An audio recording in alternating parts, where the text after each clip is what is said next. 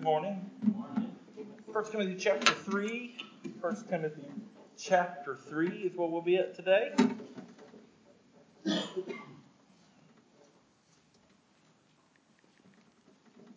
we continue our study on elders. Now, as those of you who have heard me say, this is a, a very important study for us. Uh, that is why we're taking several weeks just to walk through about six, seven verses, because um, history of the church will show you uh, that the people in a church uh, rarely rise above their leaders. And what I mean by that is the leadership is poor. Uh, it tends to cause issues with the church. And so it would seem to me that if God uh, inspires men to write down words regarding who leads the church, uh, that it would be something that we would really want to grasp and understand uh, as people. And so, um, this for you as covenant members of our church uh, is important for you because I have known for quite some time that this church does not belong to me, it belongs to the Lord. Uh, I have no idea how long I will be here, hopefully uh, until I'm very old. Uh, but nevertheless, my job is to uh, preach the word to you uh, and prepare the church for the future, uh, including additional elders that God might bring to us. And so, um, your job as a member is to make sure you understand what is expected of elders.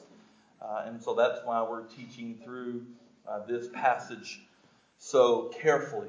Two things I want to remind you of as we uh, move through uh, verse 2.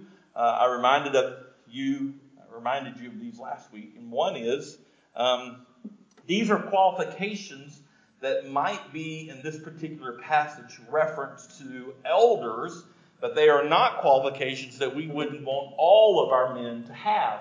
Meaning, the goal of church, I would hope, in discipleship is that all of our men would be qualified to be elders, except that the ones who would be are the ones who desire to be, which is one of the qualifications. Uh, clearly, this is not, uh, I don't have to be blameless. Uh, since I don't want to be an elder, I don't have to be blameless. Uh, and I would add to this um, that although this passage is speaking to men in leadership, Nevertheless, our women would obviously want to desire to be blameless people. And so uh, this text is clearly for elders, uh, but there is nothing that's being asked of elders to do uh, outside of some gifting uh, that we would not want all of our membership to do. And so we are called to be holy because he is holy. Uh, and so that is what this text is referenced referencing. As I said last week, I may not be the picture of perfect health, uh, but I am well aware of the things I'm supposed to be doing to get there. Uh, and this text is laying out to us how our men who are in leadership should be behaving. And so, last couple of weeks, we have heard what this noble task is that God has called these men to. Uh, we have uh, work through what it means to be above reproach and what it means to be blameless. Last week, uh, we handled the very weighty and difficult text of what does it mean to be a husband of one wife. And now we're going to move into uh, basically the rest of these characteristics, um, which I would say our sermon title uh, adequately describes, and that is a pattern of life. So let me read verses 1 through 2 just to give you some context. The Holy Word of God says in 1 Timothy chapter 3, verse 1, the saying is trustworthy. If anyone aspires to the office of overseer or elder or bishop or pastor, he desires a noble task. Therefore, an overseer must be above reproach, the husband of one wife, sober minded self controlled, respectable, hospitable, and able to teach. So now we have these additional characteristics that Paul is telling Timothy, as Paul also told Titus, as you've heard. Here are some defining characteristics that the men who lead your church must possess. This is not something that is suggested. This is not something that is desired. It is a must for the men who lead the church. And the first one that he goes over here is sober minded or temperate. Could be another word that some translations may have. The Greek word means to be sober or not intoxicated, to be clear headed or self controlled, frugal or prudent or reasonable. And there would be some who would argue that this reference that Paul uses here is about elders not being drunk on wine, or they might even go further if you're a good Baptist church and you would say you can't have any alcohol. Uh, I would tell you that that's not my position at all, nor do I think that's Paul's position at this particular point in the passage. I don't believe that he is addressing alcohol here. He is going to address alcohol a little bit further down in the passage, but I don't believe Paul is double emphasizing alcohol here. Rather, it would seem that Paul is using this Greek word uh, as he has used it in other passages and as Peter has used it himself, and that would be a man who is wary or watchful, being clear headed. Now, clearly, if you were intoxicated, if you've ever run into anybody intoxicated, I'm sure no one in this room has ever actually been themselves. Thank you. I'm sure that's not happened, but as you would well know, an intoxicated person is not generally very clear headed. But I don't believe, like I said, that's Paul's intent is to talk about alcohol as much as he is attempting to talk about the state of mind. If you have a King James Version, the King James Version does a pretty solid job of translating this word into vigilant, meaning clear minded so they can be careful to watch for possible danger or difficulties. Not long after I became a police officer, I found myself on the midnight shift, a very difficult shift to find yourself on as a rookie uh, because uh, you are generally not accepted as a rookie on the midnight shift. Uh, I was young and desperate to earn my place on this midnight shift. And so on July 4th, I found myself in the back part of the parking lot of the police department loading my car when I heard uh, several shots fired. I immediately got on the radio as a young rookie, ready to solve all of the crime of the world and got on the radio and said, Longview have shots fired. They responded, where? And I said, Longview appears to be coming near the Maude Cobb Activity Center. I need units. And I began to take command presence and take control of the situation. And I began to ask for units and telling them where to go. After all, I was a police officer.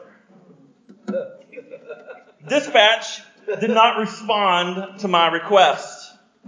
I was a little mystified, believing that maybe, just maybe my radio was not working, so I asked dispatch if they had not heard my request. That we had shots fired near Maude Cobb and I needed units in route. There was dead silence on the radio.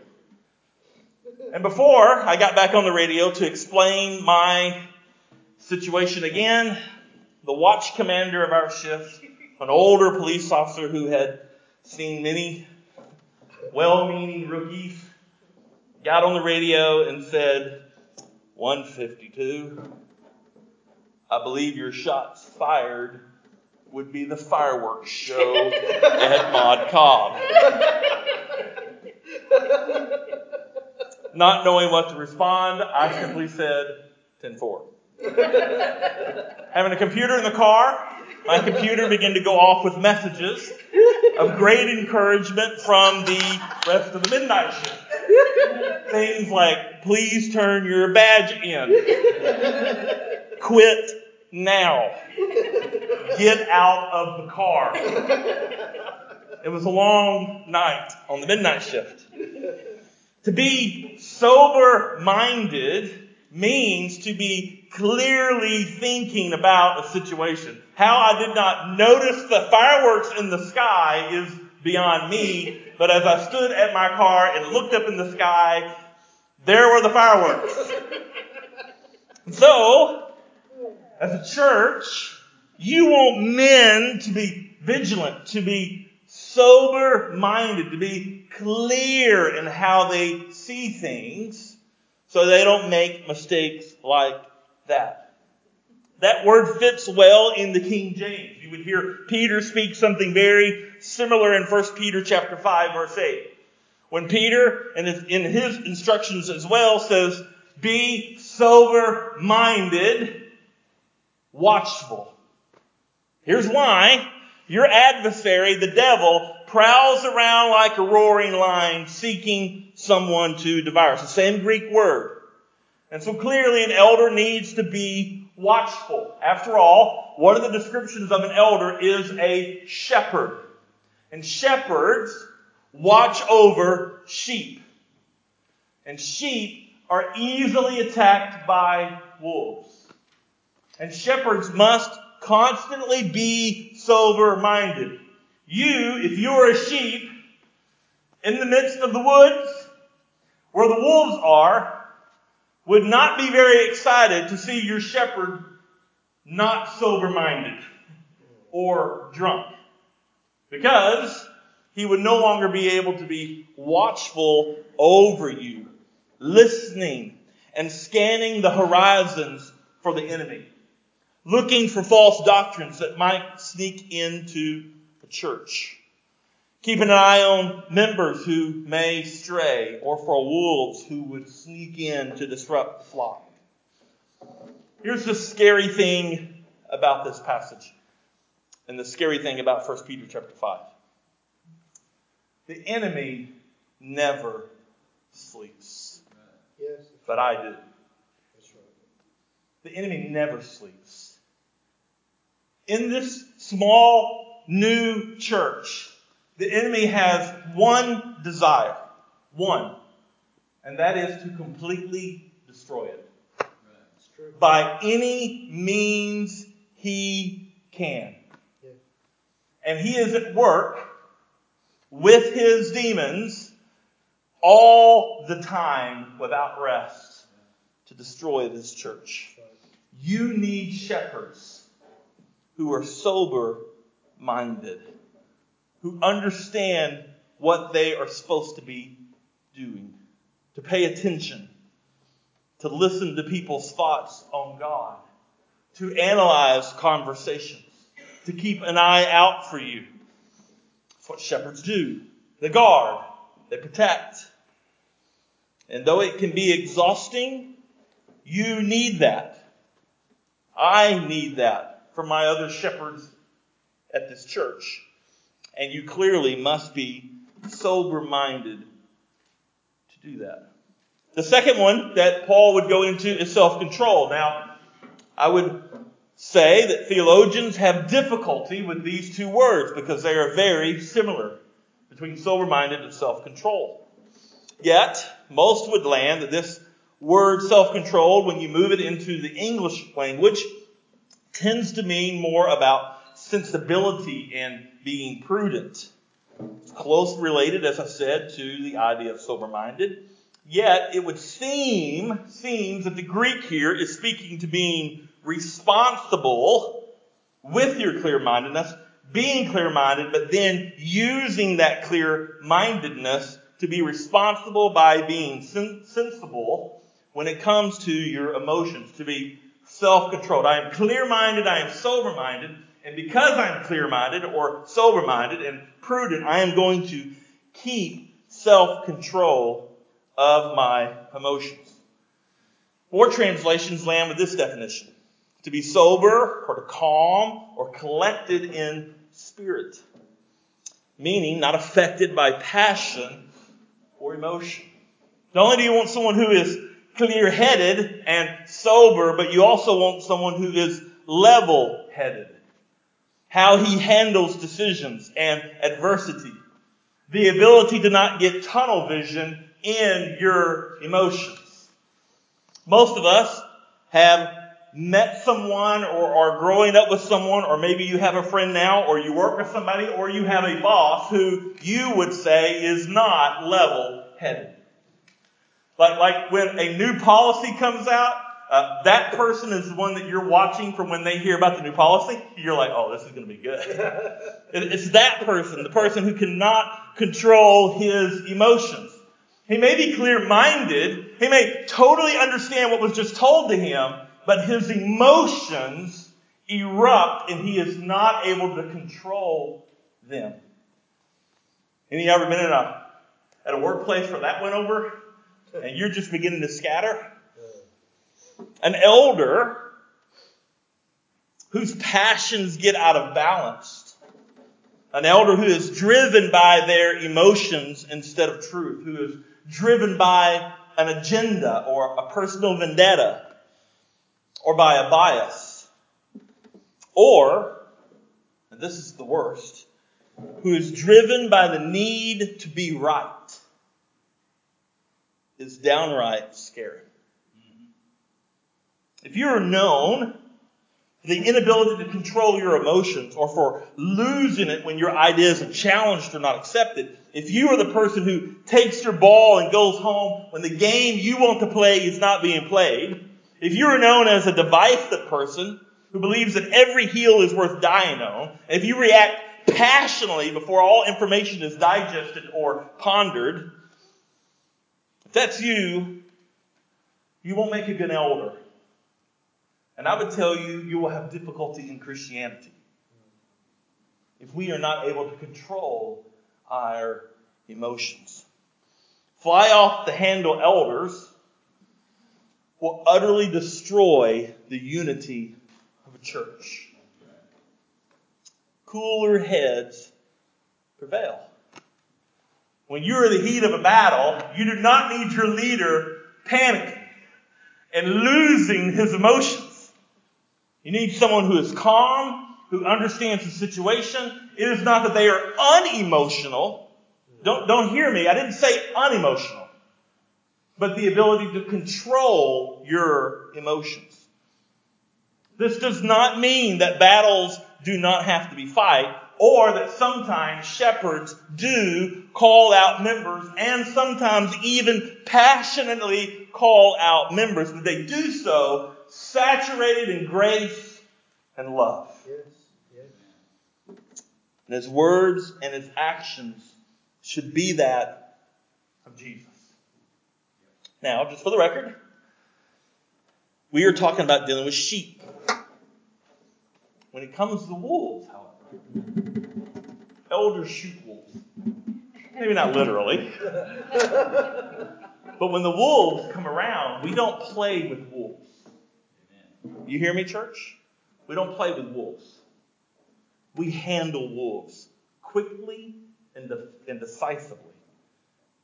And sometimes people will say, well, that was rather strong. Well, they're wolves. And we handle the wolves very quickly.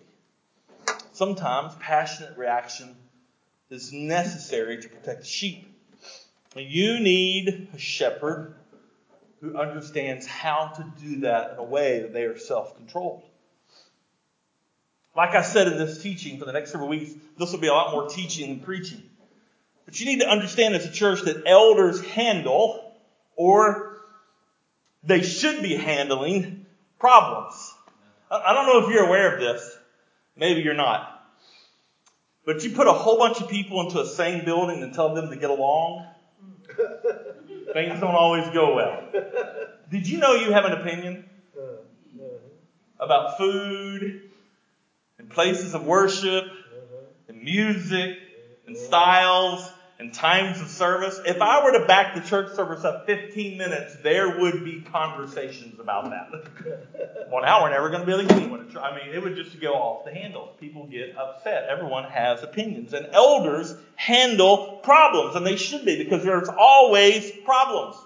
You need elders who are sober minded and self controlled with their emotions to listen to all sides, to look for sin, to look for ways to disciple those who are struggling. And this includes listening to marriage conflicts, work conflicts, unity issues, theological issues, people's preferences, and the list goes on and on and on for what elders must and should be dealing with. Elders must be able to take criticism, even well meant criticism, which is necessary. And listen, church, elders are not above criticism. Hear me. Elders are not above being critiqued by the people. They're not. But the first reaction of most humans, as I imagine yours, how many of y'all have ever been critiqued about something and while that person is critiquing you, you are coming up with your defense, right? Like you haven't heard what they said yet, and you're like, well, when he gets done, I am letting him have it. We don't like it. Elders are humans redeemed by God who must be self-controlled. We must control our emotions even when we are being critiqued. I think I've told this story before, but years ago I was pastoring a church and I had a rule. The first church I ever pastored, if you left my church, I would take you to lunch and find out why. So the first family left our church and I invited them to lunch and the husband said, I'll be the only one coming. And I said, that's great. And Went and met them for lunch and I said, tell me about this. And he went on to tell me several things. And finally, he summed it up like this. He said, You are a great youth pastor, but you are a terrible pastor. Check, please. you have to be able to handle that. And he gave out his reasons, and we took those back to the elders, and the elders of that church said, We don't find any truth in those things. But elders must be able to handle this without losing their emotions. They must they must walk by the Spirit.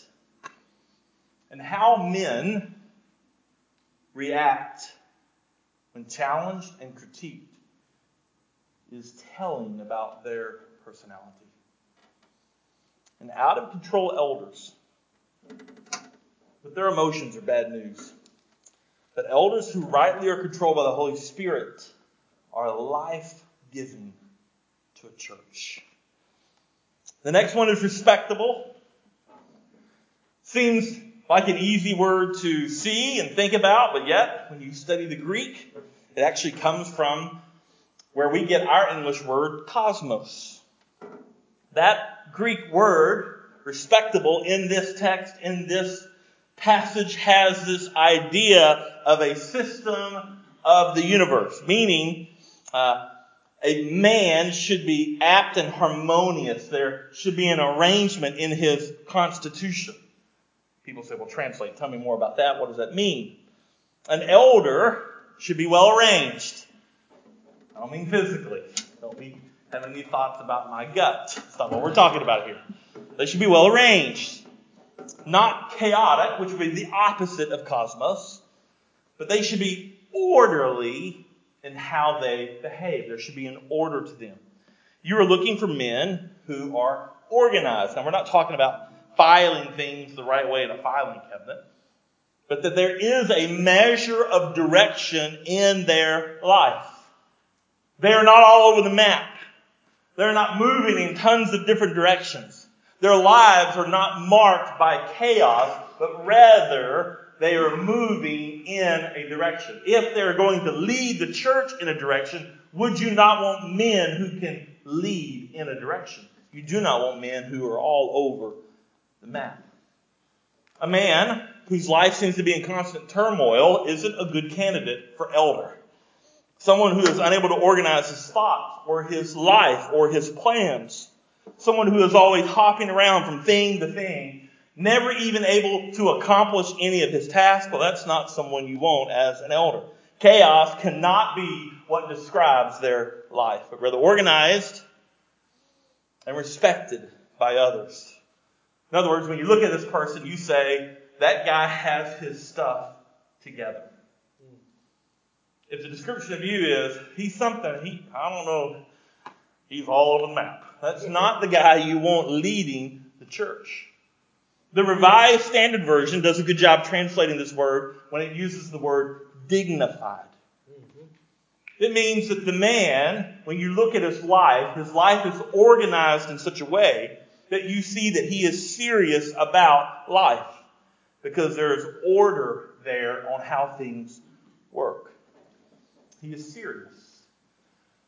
Now, how does this play into personality, especially one like mine?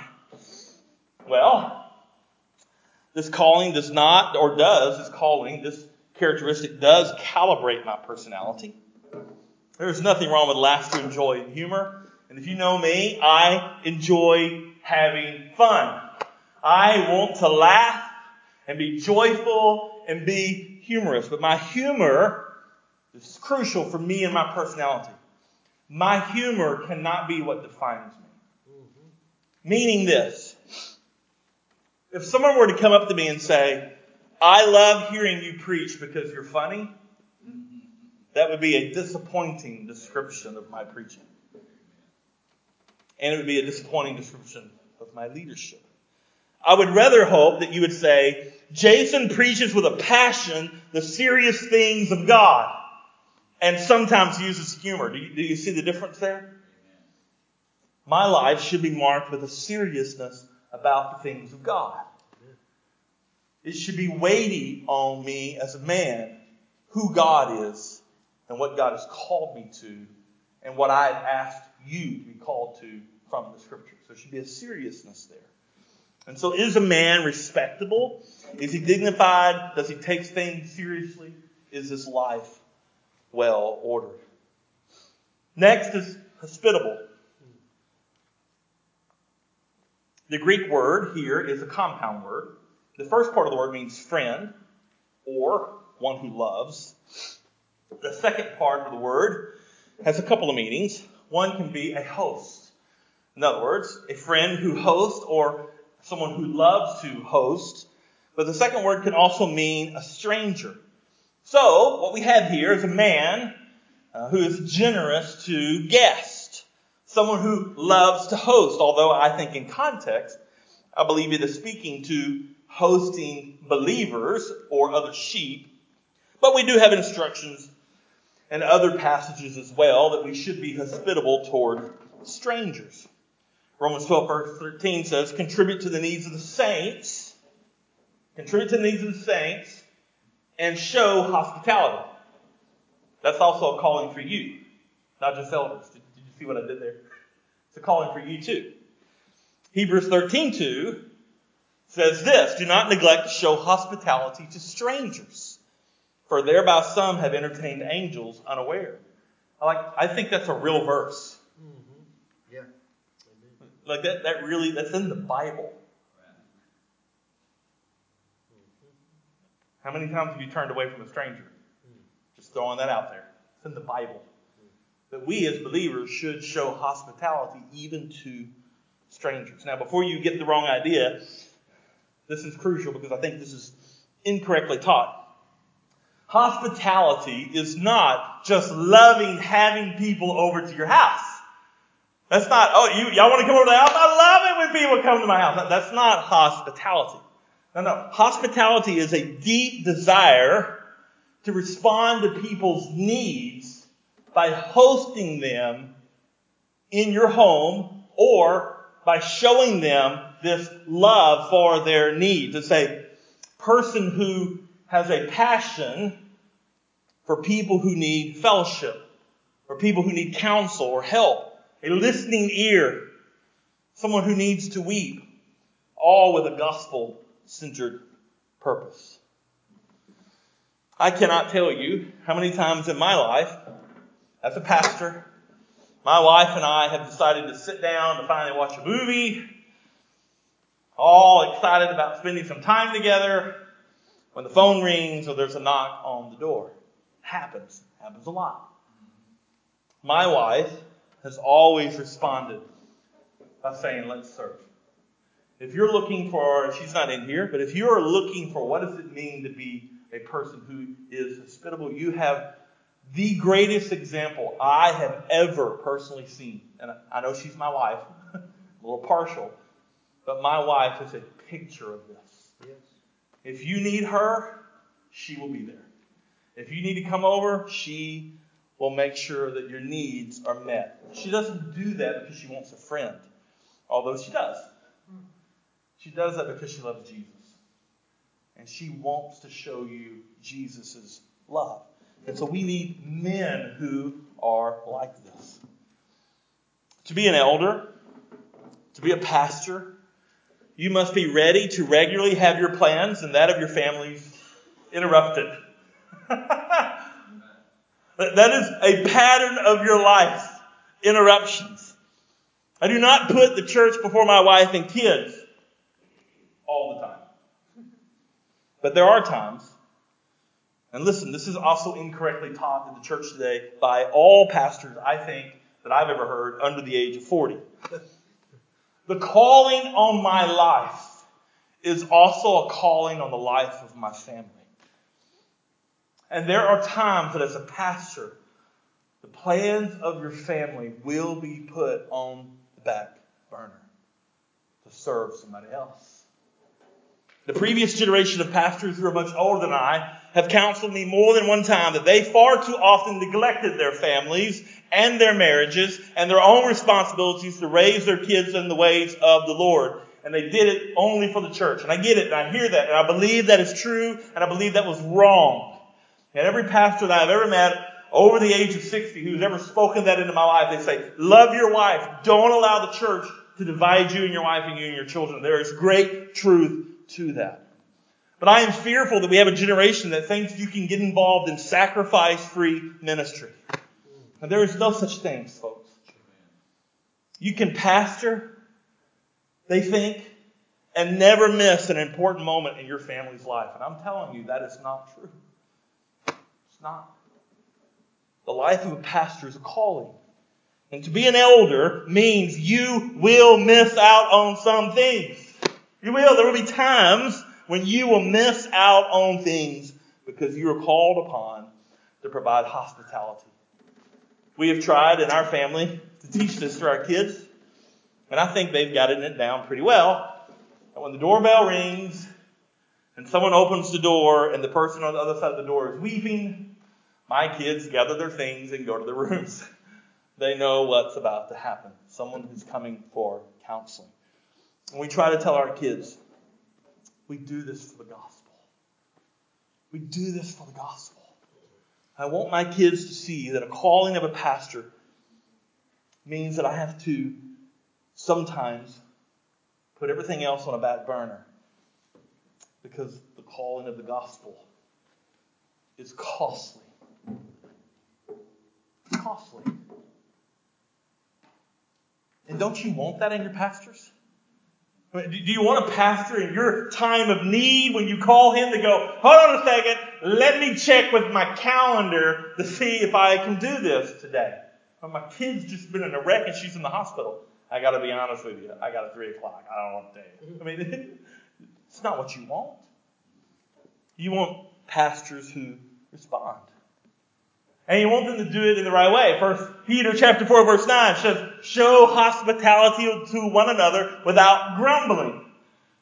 Hey, can I come over? I need to talk about my marriage. Oh, we'd love to have you over. Come on over. You're not going to believe who's coming over. Oh my gosh, they'll never leave. I mean, that's, that would be terrible. Would that not be terrible? So you want men who can show hospitality without grumbling. That is a catch. You don't want men who are put out with having people over. You don't want men as pastors who see this as an interruption to their day. Not only is that anti-Christian, it's a disqualification for elder. And finally, the last of chapter 2, able to teach. We won't spend a lot of time on this because I think we spend a lot of time on this. This is one of the characteristics. This is the one characteristics, I would should say, that sets apart deacons and elders. Meaning, this one is not found in the list of requirements for deacons. Although I have met deacons that can most certainly teach, just means that it's not a requirement in order to be a deacon. But it is an absolute must for someone to be an elder. Now we've covered in 1 Timothy 5, 17 through 18 about this idea of teaching, but I'll read it again. Let the elders who rule well be considered worthy of double honor, especially those who labor in preaching and teaching. For the scripture says, You shall not muzzle an ox when it treads out the grain, and the laborer deserves his wages. So I believe it is possible to be an elder and know how to teach, but not necessarily be spiritually gifted with teaching.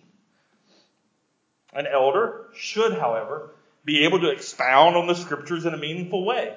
One that explains the text and, and, can show Christ in the text and can point people to the gospel. This is an absolute must. You cannot be an elder if when you get a Bible, you can't work your way through it. You're, you're not an elder. You may want to be an elder and you can work harder in the area of understanding God's Word, but you need to be able to walk people through it. We see this in 1 Timothy when it calls this a labor. That there is a labor to this. There is a job here. There is work that is being done when you expound on God's Word. That word literally means wearisome effort or to toil. It's crazy how tired I am after I preach. I'll just be honest. It is the weirdest thing in the world. Preach for 40 minutes and you're like, or 50. and I am exhausted. There is something to this just in delivering the sermon that has toil to it, not counting the time that you spend to prep it. And listen, you want elders who prepare and see this as a task that must be completed. Now, there are different teaching styles and different listening styles. I've had friends who have sat in sermons that I have sat in, and I've walked out of the room with them and went, Well, that was awful. And they said, It was the greatest thing I've ever heard in my life. And I'm like, Well, there you go. There are different teaching styles, and I get that. But being able to teach and expound on the scriptures is a requirement. This church hears me at the beginning of every year on the importance of preaching God's word. And we believe, as a church, it is the most important thing that occurs when we gather as saints. The exalting of the word of God is exalting God. Exalting the word of God is exalting God. And elders need to be able to do this. Now, all this is enabled by the gospel. These men are not gifted like this from birth. You need to hear me. There, there are natural leadership styles. I, I get that. Natural leadership styles. We're not looking for men with natural leadership styles. We're looking for men who are Holy Spirit driven and gifted as elders. That's what we're looking for. This is Philippians chapter 2, 12 through 13, my favorite verses in all the Bible. Work out your own salvation with fear and trembling. For it is God who works in you both to will and to work for his good pleasure. Meaning this we need men who work at these characteristics. None of us are there perfectly all the time. But we hear the calling of Scripture and we say, I need to be a man who is self controlled. I need to be a man who is ordered and, and have a plan. I need to be a man who is dignified and we see this, we hear this, and we work on it. And you're like, whoa, whoa, whoa, I thought you said Holy Spirit driven. Yeah, that's what that verse is. We are called to work on it, and yet the power for us to work on it is supplied by God. Isn't this the weirdest thing? Work out your own salvation. Who? You. Well, how am I going to do that? Glad you asked. God's going to do it. What? You work it out. God will work it out. Uh, yes. We need men who understand this and who see this in their life and is calling in their life and they're willing to work on it. So here's the gospel. You were separated from God because of your sin, destined for hell for all eternity, which will never pay for your sin. That's how awful your sin is. That you would spend eternity there. And yet, God, because of his love and mercy for you, sent his son to take your place on the cross so that those who put their faith and trust in the sacrifice of Christ are redeemed and made new and brought back into a right relationship with God. That is the gospel. And no man can ever lead a church who doesn't understand that know that, and be in awe of it. Yes. That's where it begins. Yes. It begins with the gospel. Amen. As a church, you need men who have these characteristics and are driven by the gospel. In closing, let me just say this. If you're a Christian man, a redeemed man whose life has been changed by the gospel, people say, well, how do I get my life changed by the gospel? The Bible says, repent and believe. Repent and believe. Well, how do I know I'm truly saved? Your life will never be the same again when you meet God. Not perfect, but never the same again. And if you are one of these men in here and you have heard the characteristics that you lack, here's the great news.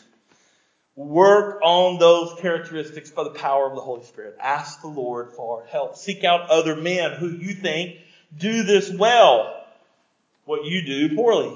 Gain accountability, grow in character, and regardless if you want to be an elder or not, desire to be qualified to be one. Yes. Desire to be this kind of man. Important teaching for our church. These are the kind of men, as this church grows, that we're asking God to step into eldership roles. Our hope is that we will have more lay elders than pay elders. That's what our hope is. And so, God, by our prayer and our request, we hope will add more and more men to our church who will come and help lead us. A plurality of elders, a plurality of pastors leading a church is a healthy thing.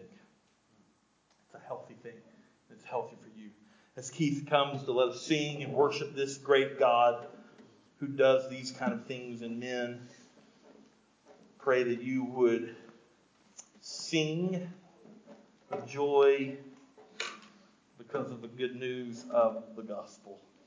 And I'll come back in just a moment and give us the final benediction. Let me pray for us. Lord God, you're good. Thank you for your word. Thank you for the truth of it. I pray, Lord, that our people would hear this teaching from your word, and that as this church continues to grow, that you would bring men who might be qualified to be elders, that these people in this church, these coveted members, would hold to this passage and hold our men to it. We are never going to be perfect, Lord, but you've called us. You've called us to be different. And I pray, Lord, that our men, all of our men, would strive for holiness in their lives. Not to earn your love, but because we already have it. We love you, Jesus. It's your name we pray.